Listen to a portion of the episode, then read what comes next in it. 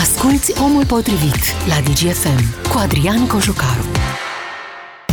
Salutare oameni buni, din nou împreună la Omul Potrivit, începe o nouă ediție. Probabil astăzi, dacă veți da, veți da foarte des scroll pe Facebook, s-ar putea să vă apară la un moment dat uh, în feed o filmare sau cel puțin o știre venită din județul Bacău, mai exact din localitatea Brătila, de acolo, unde preotul din localitate s-a gândit să ia atitudine și să îi ajute pe oameni să nu-și mai piardă viața într-o curbă unde de-a lungul timpului s-au întâmplat foarte multe accidente, multe dintre ele mortale.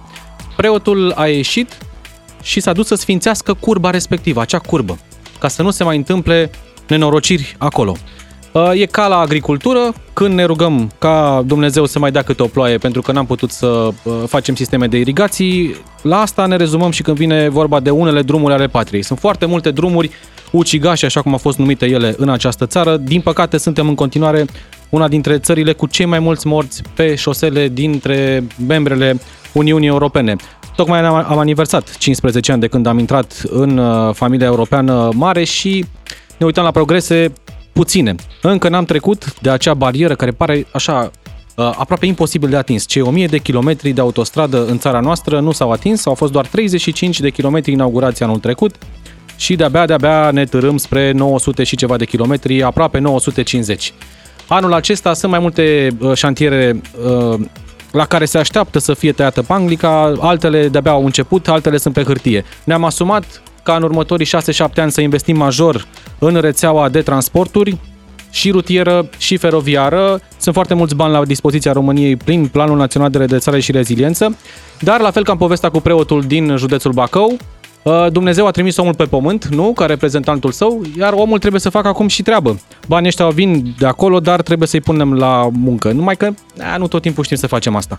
Despre starea drumurilor pe care circulă foarte mulți dintre cei care ne ascultă acum, Vom vorbi astăzi. Invitatul meu este președintele Comisiei de Transporturi din Camera Deputaților, deputatul USR Cătălin Drulă, fost ministru al transporturilor. Bună ziua, mulțumesc pentru prezență. Bună ziua, mulțumesc pentru invitație. La asta am ajuns, la uh, chematul preotului să sfințească o curbă în așa fel încât oamenii să nu mai moară? Adică e ultima noastră speranță, ultimul nostru agățământ? Nu, speranța noastră ar trebui să fie munca pe care o fac cei care se ocupă de administrarea politică a acestui domeniu în uh, România. Lucrurile în perioada care a trecut, să spunem că merg spre bine, adică anul trecut, 2021, avem recordul de bani investiți după Revoluție în construcție de drumuri noi, 5 miliarde de lei, ca să dăm o perspectivă ce înseamnă asta, este mai mult decât suma din cei trei ani de guvernare PSD 2017, 18 și 19 împreună. Deci, într-un singur an, am ajuns la suma asta, dar nu e suficient. Asta se transformă... Uh, se, se la un moment dat un... se va transforma în kilometri exact, inaugurați. doar că proiectele au o durată de finalizare. De exemplu, anul ăsta chiar o să fie, sau în fine, dacă lucrurile sunt gestionate cum trebuie, ar trebui să fie un an bun din acest punct de vedere. Um, spre exemplu, o primă, un prim proiect extraordinar pe care îl așteaptă uh, tot sudul, partea de sud a țării, este acea, uh, acel drum expres, practic o autostradă mai îngustă cu, cu 4 metri. Uh, între Slatina și Craiova e un sector de la Balș la Slatina, când mergem de la Craiova la Pitești, nu vom mai trece prin Balș și prin Slatina, ne urcăm și 40 de kilometri mergem pe acest drum. Este primul care va fi e finalizat. E practic tronsonul 2. Tronsonul 2 ar trebui până în Paște să fie gata. Uh, Uh, de altfel, asta e și termenul contractual până la finalul lui aprilie, undeva la 90%. Um, și urmat spre sfârșitul anului de tronsonul 1, de la uh, Craiova până la Balș, și se poate, după părerea mea, tehnic, uh, dacă se lucrează cum trebuie, finaliza și încă o bucată dincolo de Slatina, cam 17 km. Până o porțiune din sectorul, din sectorul 3. Exact. E autostrada numită autostrada Ford, autostrada Oltenie, chiar dacă exact. este în regim de, de drum expres, un drum pe care îl așteaptă de foarte mulți ani această regiune. Da. O regiune care nu are drumuri de mare viteză, da. trecea până la Pitești și până acolo ne-am oprit. La fel cum nici Moldova nu are, exact. are un singur petic de 17 km centura Bacăului. Da. Două regiuni istorice ale țării cu foarte multă uh, populație în zonă, lipsite de drumuri în 30 de ani. De ce au fost private aceste două zone? Există o explicație? Nu, nu a fost interes din partea da, politicienilor? Da, probabil fost... De că ce? să zicem că o parte de explicații obiective ar putea să exista, s-au dezvoltat drumuri de la București spre o parte, iar o alt centru de gravitate al dezvoltării e în Transilvania, în ideea că s-a extins rețeaua europeană de la granița de vest spre restul țării. dar uh, Noi am vrut să unim România cu, cu vestul și am făcut uh, acest uh, cordon. Exact, Dacă și ne-am mergem blocat, spre la, Nădlac. ne-am blocat Da, la Carpați. Am uitat să unim și regiunile României cu, Da, aici cu țara. Probabil uh, o parte din explicație este lipsa de capacitate, incompetența celor care au gestionat acest domeniu, pentru că proiectele devin grele când ajungi în zona de deal și de munte în special și nu prea mai merge uh, dacă tai, uh, uh, dacă tai colțuri, cum se spune în engleză, adică dacă fai, o iei pe scurtătură, încerci să arunci documentații proaste în licitație, uh, pui niște oameni care sunt complet nepotriviți, în general pe criterii politice de partid să conducă această instituție. Um, și asta e, cred că, o parte din explicație. Eu, nu știu, pentru Moldova e, pentru mine e, e cumva... Uh, pentru Moldova cred că foarte mult rău a făcut acest DN2 pe care l-ați amintit, acest drum ucigaș, pentru că uh, el este un drum care are aproape două benzi pe sens, dar nu are două benzi pe sens. În mod Se normal, pare că acea bandă și jumătate face mai mult rău. da, face decât mult mai bine. mult rău. A fost o decizie foarte, foarte proastă în anii 90 când a fost luată. Uh, nu știu să vă spun istoria ei, dar, uh, dar a fost o decizie catastrofală. Uh, el poate fi folosit în regim de 2 plus 2, evident, încălcând legea și asta se întâmplă în, în fiecare zi și atunci îți dă o senzație de viteză mai ales vitezomanii, politicienii de acolo care se urcă într-un jeep la, nu știu, uh, Bacău și mergând cu 180 pe unde pot, cu 140 pe unde pot, uh, trecând peste tot în calea lor, au senzația că deja e un drum de viteză și că nu contează. Eu mi-aduc aminte în anul 2013-14, când nu eram în viața politică, eram la Asociația Pro Infrastructură, un, un grup de entuziaști care urmăreau Care încă, infrastructura. încă urmăresc atent ceea da, ce se întâmplă. acolo. colegii mei care au rămas acolo uh, fac asta. Uh, Era foarte greu să explicăm de ce avem nevoie de A7. A7 este acea autostradă de la nord la sud în Moldova, cel mai mare proiect de infrastructură rutieră din toate PNRR-urile din Europa, deci nu din PNRR-ul României, dar din orice PNRR, fiecare Deci țară. asta e axa vitală la noi din acest program. Din acest Autostrada program, da. Moldovei, E care un- să lege Siretul. Nu, să, să lege Pașcaniul, care e da. undeva la latitudinea uh, Iașului, uh, de autostrada A3 București-Ploiești. Deci, practic, trecând prin uh, Bacău, Focșani, Buzău, până la autostrada București-Ploiești, sunt 320 de kilometri. Iată, e o autostradă completă. Nu mai vorbim despre cioturi, despre mici relații. Uh, e un proiect de 3 miliarde de euro. E, cum am spus, cel mai mare proiect de infrastructură rutieră din PNRR-ul european. Și ne, ne, mi-a, ca să revin la ce spuneam, mi-aduc aminte că în anii 2013-2014 încercam să explicăm de ce avem nevoie de această autostradă și spuneam, "Dom'le, avem DN2, e foarte bun. Nu e bun, pentru că ucide oameni acest DN2, după cum vedem. Uh, un drum uh, expres autostradă, adică un drum cu două benzi pe sens, cu separare centrală. Separarea centrală între sensuri este cel mai mare, cea mai mare uh, sau cea mai semnificativă măsură de siguranță rutieră.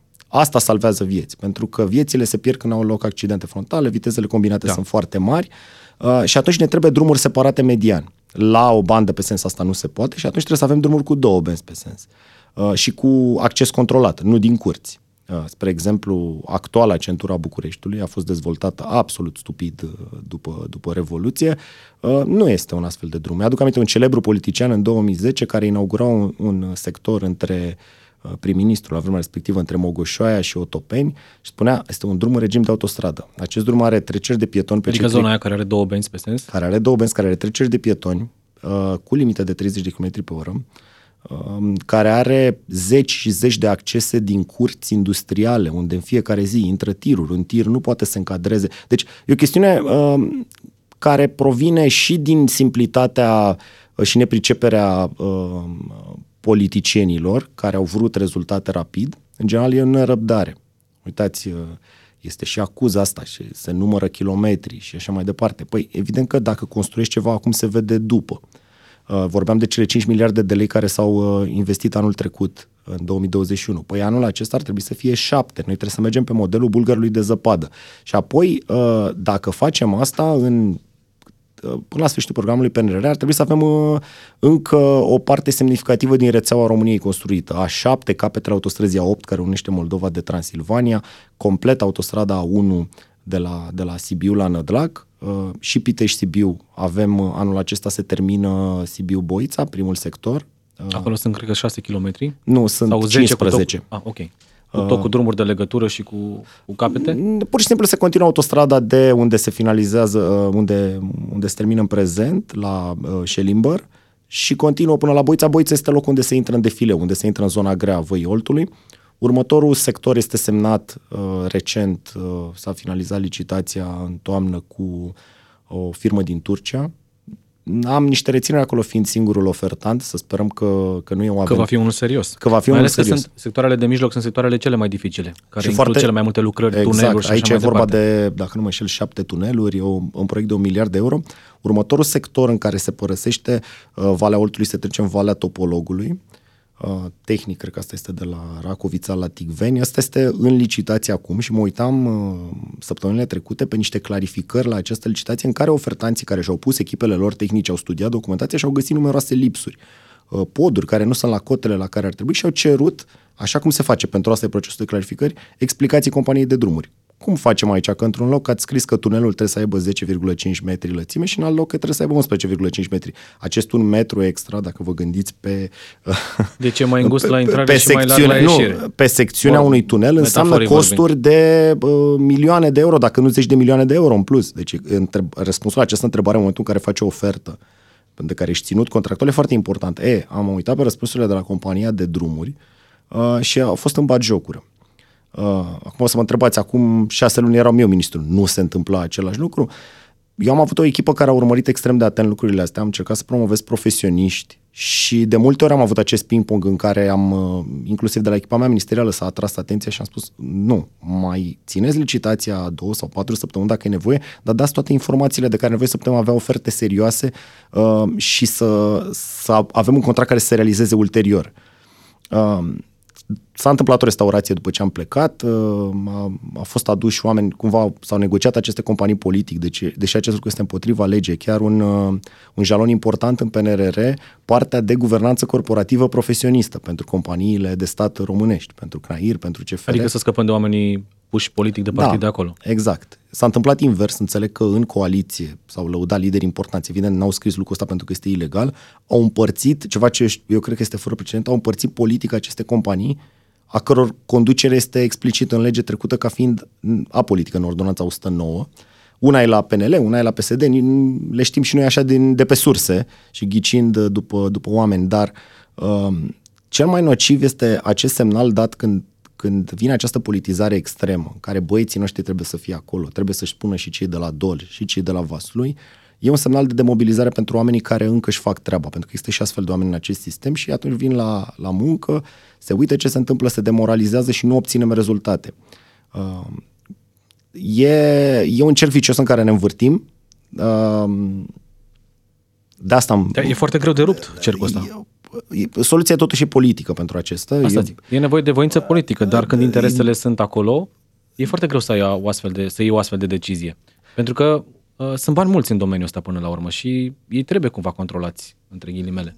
Sunt și uh, sunt reforme de făcut ca să duci aceste sisteme la, la un punct de eficiență. Mă uitam că ce se întâmplă în ultima vreme la Ministerul Transportului este o frenezie de angajări la stat. Uh, unde peste tot, unde am făcut eforturi de a reduce, de exemplu, chiar și organigrama Ministerului. Eu dusesem la 510 posturi, tăind vreo, nu știu, cred că vreo 100 de posturi.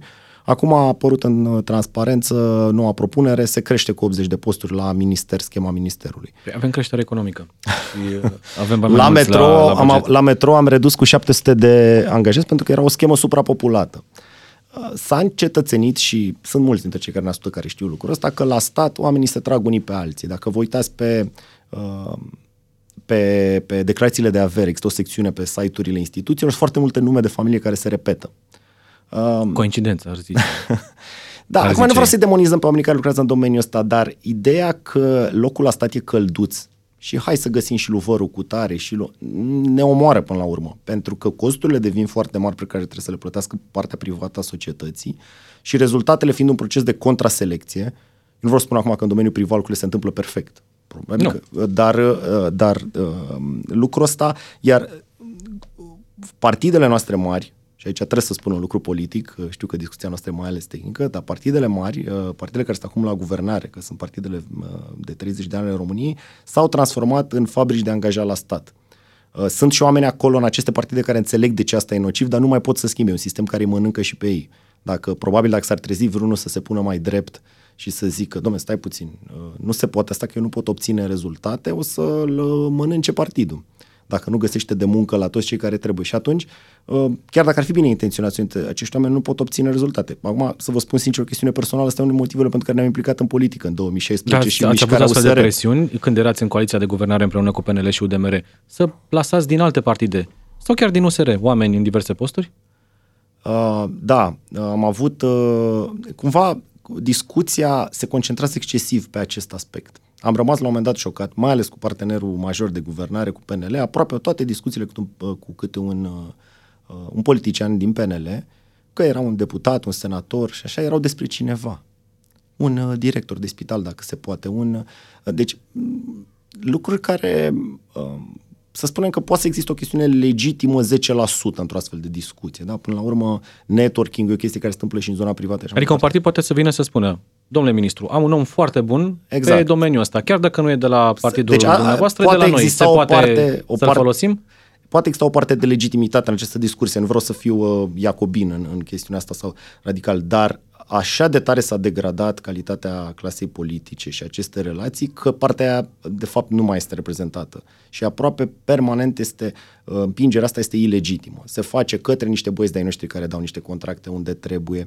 Uh, până la urmă, o să, nu știu, fluier în biserică, dar și chestiunea aceasta cu banii pe care au partidele, partidele de la stat și apoi îi dau în presă pe căi netransparente, nu e o chestiune sănătoasă pentru uh, democrație.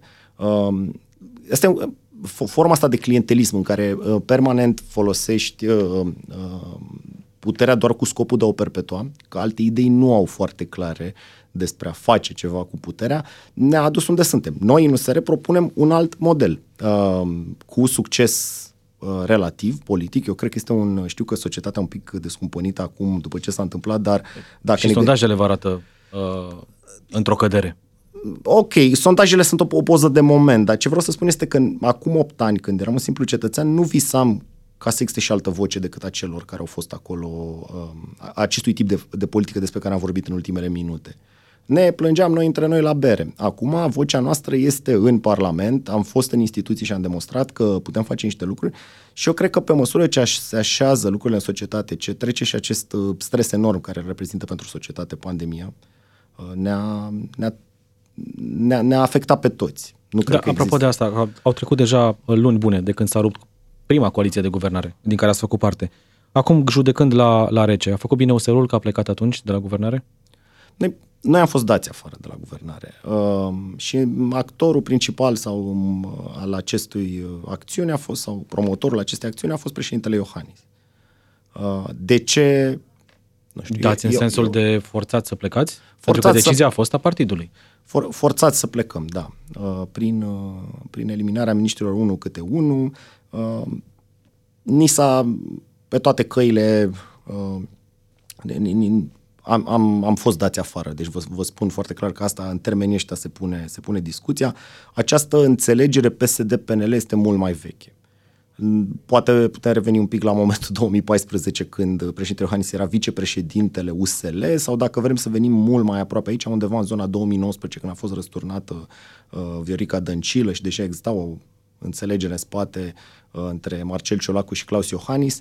Uh, înainte de pandemie au vrut să organizeze alegerile concomitent, locale și uh, cele parlamentare cu scopul explicit de a închide Uh, zona politică, de a închide piața politică. Nu.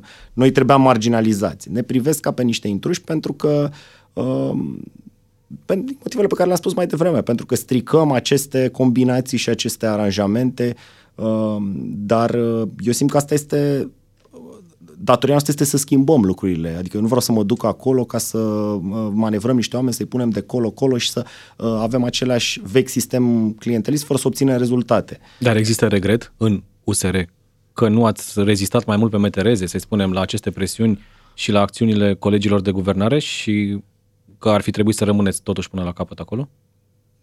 Eu cred că în... în... Pentru că acum sunteți în opoziție, vocea e mult mai puțin uh, uh, cunoscută și auzită și până la urmă există alte două formațiuni, mă rog, trei formațiuni cu una nouă între ele care uh, conduc România.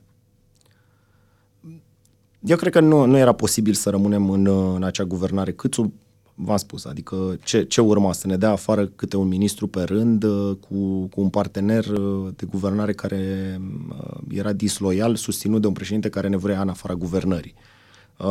Credeți că a fost premeditată chestia asta? Da, a fost. A fost și a fost o reacție a unui sistem de putere. Există un sistem de, cum să zic, nu, nu, nu vreau să înțelegeți în, în sensul conspiraționist, dar o anumită mecanică a puterii în România, între vechi politicieni, între distribuția resurselor, pe care noi am stricat-o. Cei uh, noi care, care au ideile astea că lucrurile trebuie făcute corect, uh, care vor să obțină performanță și, nu știu, deranjează pe nu știu ce băieți de partid băgați pe la Galați prin nu știu ce companie, care drenează și ei, cumpără uh, Uh, cu, cu parandără de 10 milioane de euro, patru bărci din Estonia, asta e subiectul unui uh, dosar penal uh, și așa mai departe. Acum, situația în care suntem în opoziție, evident, scopul oricărui partid să ajungă la putere ca să-și pună în aplicare. Asta e natura politicii, dar nu există Uh, cum să spun, o diminuare sau o, un, o poziție rușinoasă, cea de a fi în, în opoziție. Într-o în orice democrație consolidată, nimeni nu spune acum că uh, partidul, nu știu, laburist din Marea Britanie uh, e pe copcă sau uh, cum, e o poziție, există o alternanță de putere. Chiar e de dorit ca fiecare partid Dacă să fie în opoziție. La dumneavoastră s-a întâmplat să fiți o perioadă scurtă, a fost prea scurtă, scurtă această ați fost perioadă. în opoziție înainte. Pentru ex- că știu că USR și-a propus să fie la, la guvernare, a reușit să facă asta, după care uh, lucrurile s-au schimbat. Așa e, dar de fapt e, lucrurile sunt mai fundamentale pentru care am ajuns aici. Uh, principalul motiv este trădarea unor valori și uh, păcălirea oamenilor de către Claus Iohannis.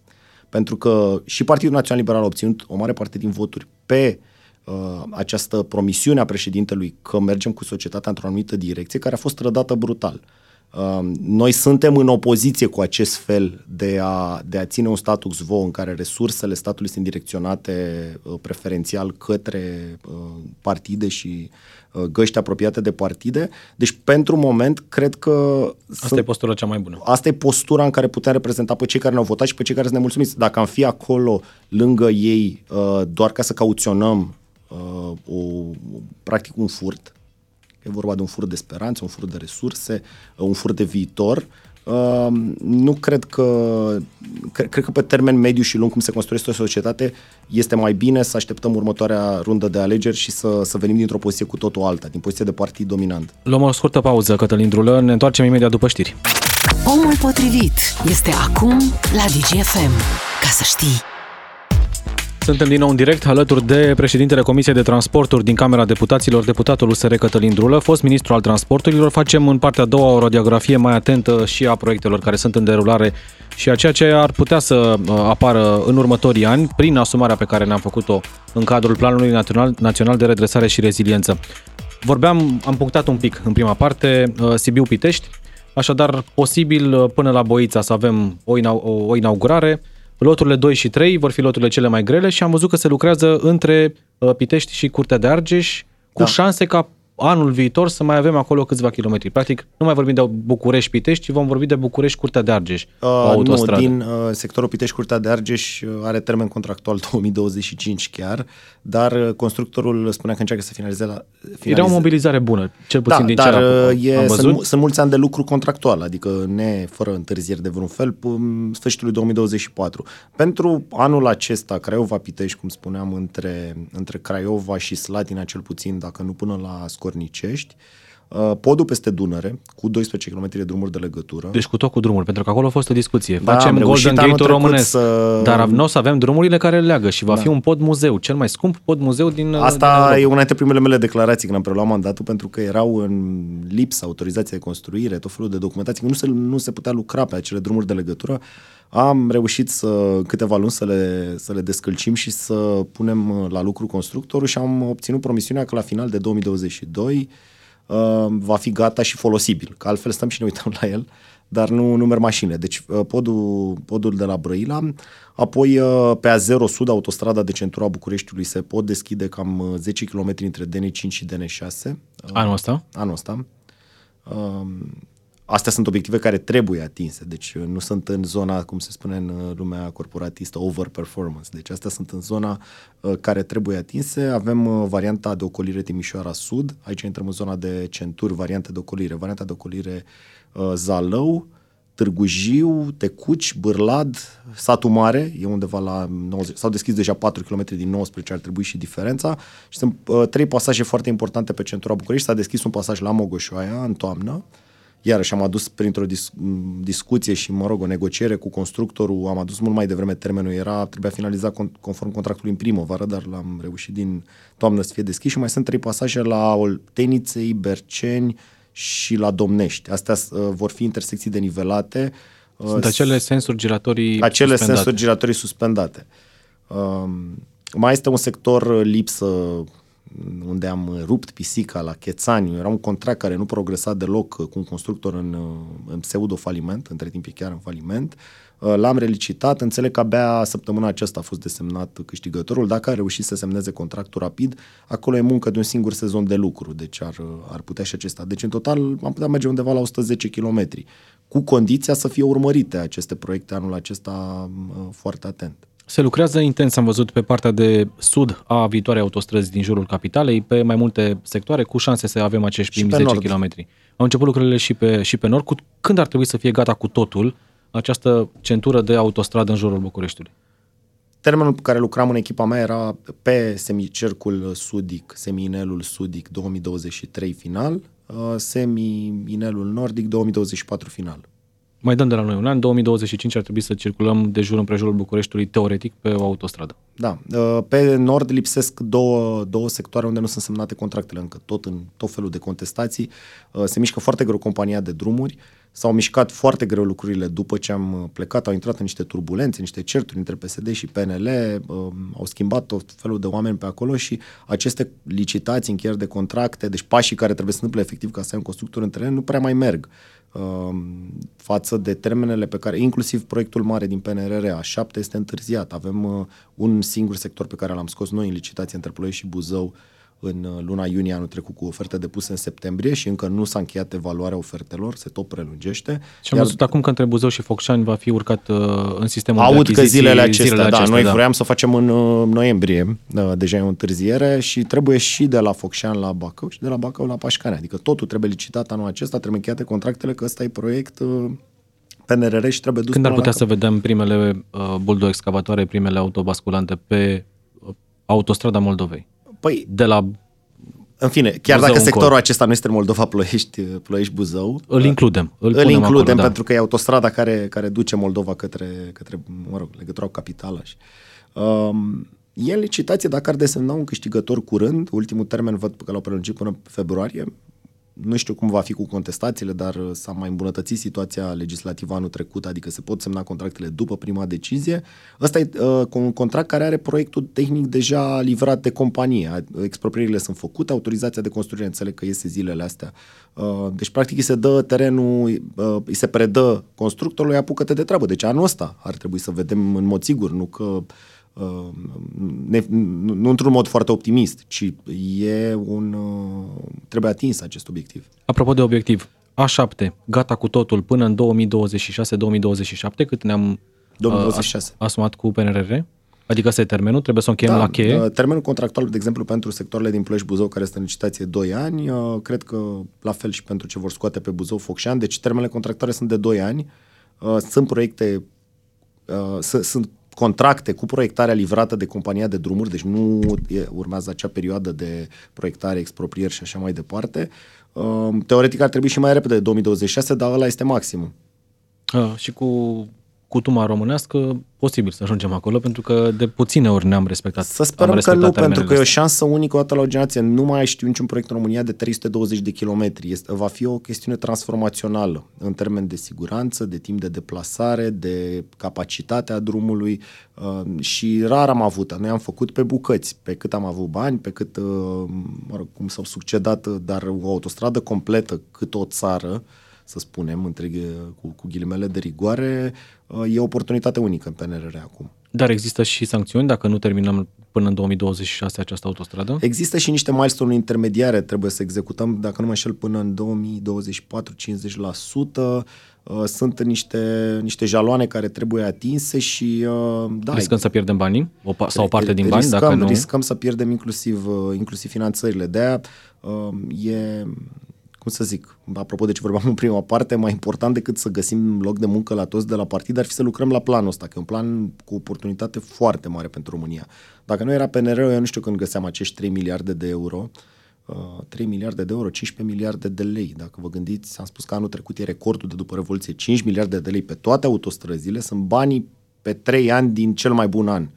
Dar dacă punem 15 miliarde de lei, eu cred că mergem în urmă până în 2012, probabil. Deci banii de pe, 2000, de pe 10 ani îi avem pentru un singur proiect. Nu-i găseam uh, banii aceștia, deci cumva n-ar trebui să doarmă noaptea ministrul transporturilor și să lucreze la acest proiect. Mai este o autostradă așteptată tot în Moldova, uh, ah, Ungheni, Iași, care să unească apoi uh, Moldova cu Transilvania până la Târgu Mureș. Și acolo lucrurile sunt mai... se mișcă mai lent. Acolo tot în PNR avem două secțiuni, capetele uh, dinspre uh, Transilvania și dinspre Moldova, uh, cam 50 de kilometri, care sunt avansate, ar trebui scoate în licitația noastră. Am reușit să le introducem pentru că uh, PNR a fost această restricție a proiectelor mature. Aveți un proiect care e gata, cum ați spus dumneavoastră, să băgăm cupa excavatorului în, în teren. Nu, atunci nu e bun de PNR, a spus comisia. Și am reușit să prindem totuși aceste sectoare pentru că pentru mine e important să începem acest proiect și să-l finalizăm, dar dacă tot vorbim, eu m-am săturat să vorbim de proiecte în, și cred că și oamenii și o răbdare care explodează când, nu ve- când vezi că se lucrează, asta am încercat să popularizez foarte mult anul trecut, ce facem anul ăsta? Ce facem în anii următori? Ca oamenii să aibă uh, noțiunea unui program multianual, să știe să-și preseze politicienii, că politicienii se schimbă. S-au schimbat repede la 8 luni, cum spuneați în prima parte, dar oricum se schimbă de 15 miniștri de transportului în 10 ani am avut în România. Foarte mulți. Ca, ca mulți. Uh, și atunci e important ca publicul să... Am încercat să fac un efort mare de popularizare chiar și la dumneavoastră și când eram în funcție, despre aceste proiecte ca să știe ce să le ceară politicienilor. Deci, oameni buni, cereți-le a 7, a 8 și eu voi face asta din Parlament. Uh, de ieri sunt președintele Comisiei de Transporturi Uh,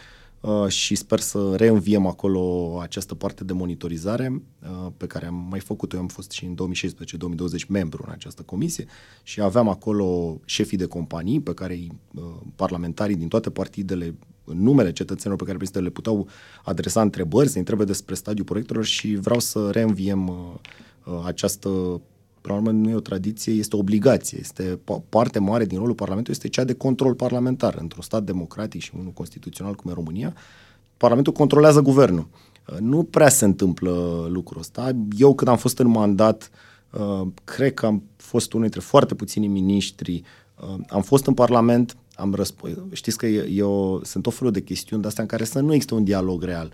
Uh, vine domn ministru, pune toată lumea întrebările, domn ministru și le notează și răspunde pe sărite la sfârșit și colegii îl flanchează și îl scot din sală. Eu am avut efectiv în Comisia de Transporturi dialoguri reale în care, domnule, întreabă-mă, ceartă-mă la următoarea întrebare, critică-mă sau... Uh, asta înseamnă, și sper că și domnul Grindeanu să nu se ferească pe undeva. Să, Vă așteptați la o, o, o relație ok cu el în această comisie? Eu sper să avem o relație ok, da, pentru că cred că e un rol natural pe care îl are opoziția și puterea. Primele semnale la audierile din Parlament pentru investire, eu cred că am răspuns, nu mai știu, la, la zeci de întrebări. Ultima dată am fost audiat pentru că am fost o pro- propunere de ministru în uh, guvernul uh, propus cu prim-ministru Dacian Cioloș în octombrie. Deci după ce n-am mai fost ministru, am mai fost odată propunere formală și am avut audiere în Parlament. Și m-au întrebat, m-au tamponat, ca să spun așa între ghilimele, uh, cei de la partidele care uh, s-ar fi aflat în opoziție cu, uh, cu acest, adică toate, că era un guvern monocolor USR. Da. Uh, experiența când a venit domnul Grindeanu a fost complet diferită, adică minimal, trei minute pentru întrebări, gata, USR a putut pune o singură întrebare. E o tendință de a, a adresa o protecție exagerată politicienilor care nici lor nu le face bine. E bine să dezvoltăm această cultură democratică. Ați văzut în Congresul American, ministrii sunt... Sunt departe uh, de, de lumea asta în care se vorbește pa, pas altfel. Cu, pas cu pas, nu? Da. Uh, vă așteptați la clinciuri cu domnul Grindeanu pe parcursul mandatului pe care îl veți avea la Comisia de Transporturi? Eu sper Având să... în vedere că sunt două partide uh, care au fost adversare, care sunt adversare în continuare și care uh, de multe ori au viziuni diferite în limitele, cum să spun, uh, mandatului pe care îl are un, un politician de, de opoziție. Eu îmi doresc să aibă un mandat de succes, de exemplu, domnul Grindan. Aici e... Uh, deci nu îi țineți pică sau ceva? Nu, pentru că e un succes pentru România. Din păcate, semnalele pe care le văd, eu totdeauna sunt optimist, așa, adică, nu știu, uh, și în 2016 am fost consilier în guvernul tehnocrat, a venit guvernul, guvernele Dragnea, mă rog, după și am zis, poate continuă și oamenii ăștia lucrurile pe care nu le-au continuat. Și acum văd că e o concentrare pe a angaja oameni, pe dacă n-au împărțit la toate funcțiile alea prin minister între PSD și PNL și UDMR de la omorât și pe proiecte mai puțin uh, și pe mult pe retorică. Uh, sper să putem ajuta cu munca parlamentară pe care o facem să ne asigurăm că lucrurile astea de care am vorbit, planul ăsta multianual, care nu trebuie să țină de culoarea politicienilor, să se întâmple și o să muncesc ca să încerc să fac ce ține de mine în sensul ăsta, din poziția curentă. Ce mai știți că se întâmplă pe la metrou? Uh, e... Cred că a fost cel mai cunoscut episod din mandatul dumneavoastră, uh, meciul cu domnul Rădoi de la metrou. Da, se pregătesc angajări, sindicatul e din nou invitat la, în Consiliul, Administrație, în Consiliul de Administrație, deci cumva conduce compania uh, implicit.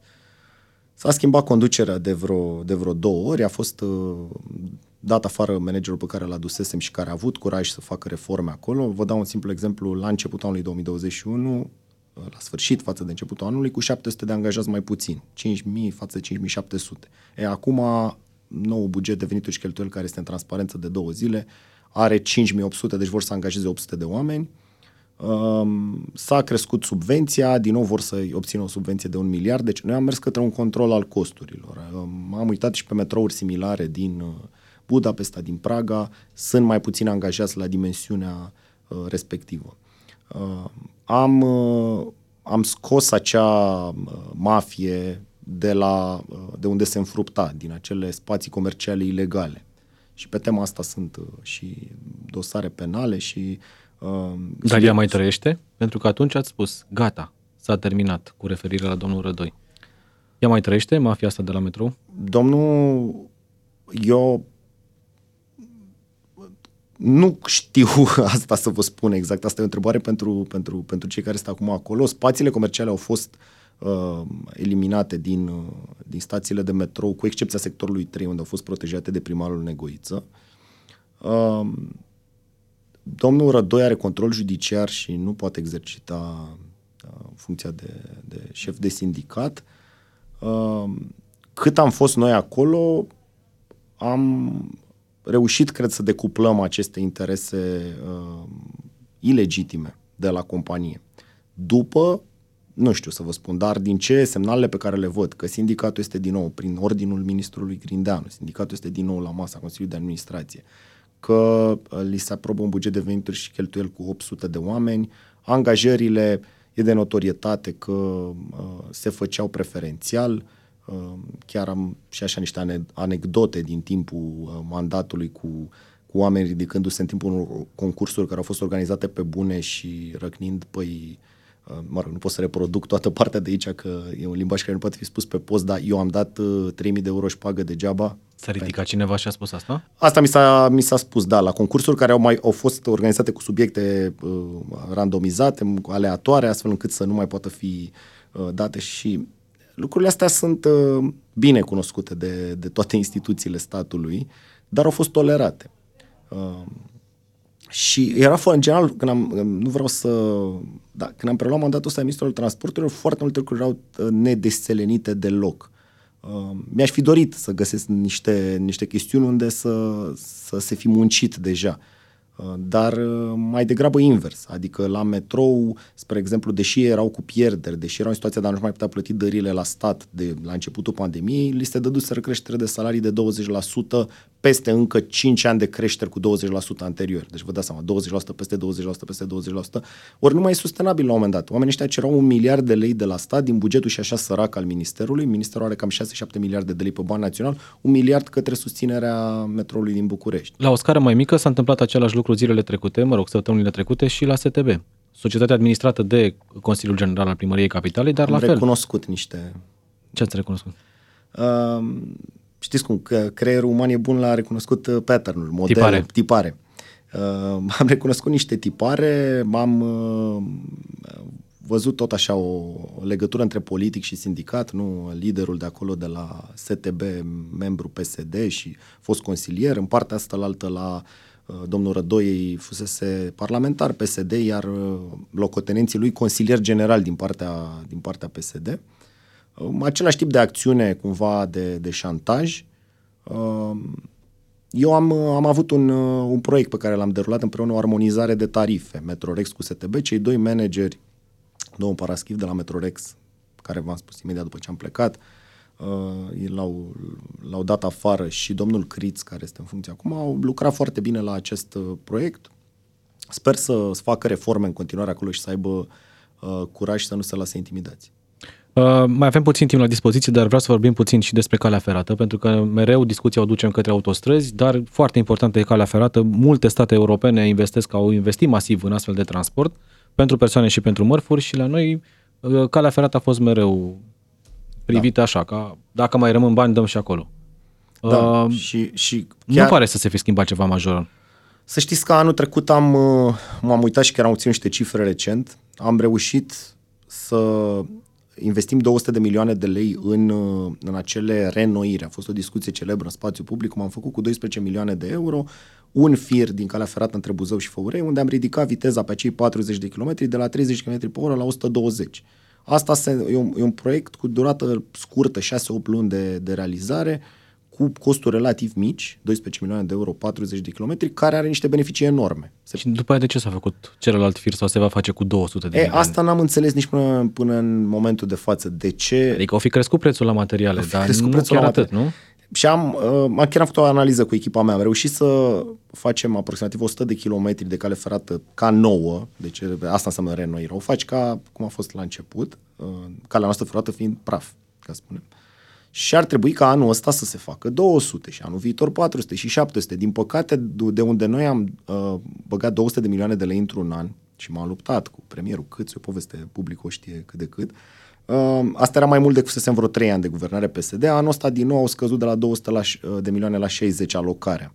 I-am lăsat cu șină uh, pentru 70 de km în stoc, cu contracte semnate cadru, deci care se poate livra mâine ca să nu mai faci licitație, pentru traverse, pentru macazuri. Sunt niște fabrici românești lângă Buzău, deci ei doar produc, dar știți ce fac acum? Produc pentru alte țări. Mi-au arătat, am fost și am vizitat și o fabrică, produc macazuri pentru TGV, pentru, scria pe unele acolo, pentru Chile, dar România nu, nu cumpără. E, asta am făcut o licitație și, și au, s-au semnat uh, contractele acestea ar trebui alocați banii. Uh, nu este sexy pentru politici în domeniu.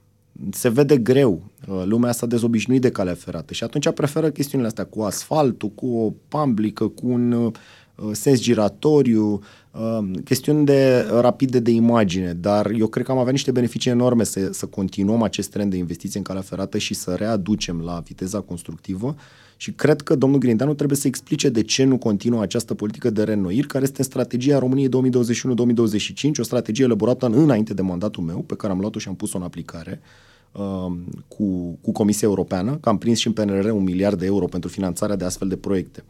Uh, să schimbăm un pic optica dinspre a face cele proiecte care țin 10 ani și modernizează 100 de kilometri și nu mai știe nimeni când se termină și trec generațiile și de-abia am reușit să facem noi avem două sectoare bune de cale ferată, București Constanța și București Predeal, cam astea sunt. Plus ce se lucrează acum în Transilvania, dar lent, pe mulți ani.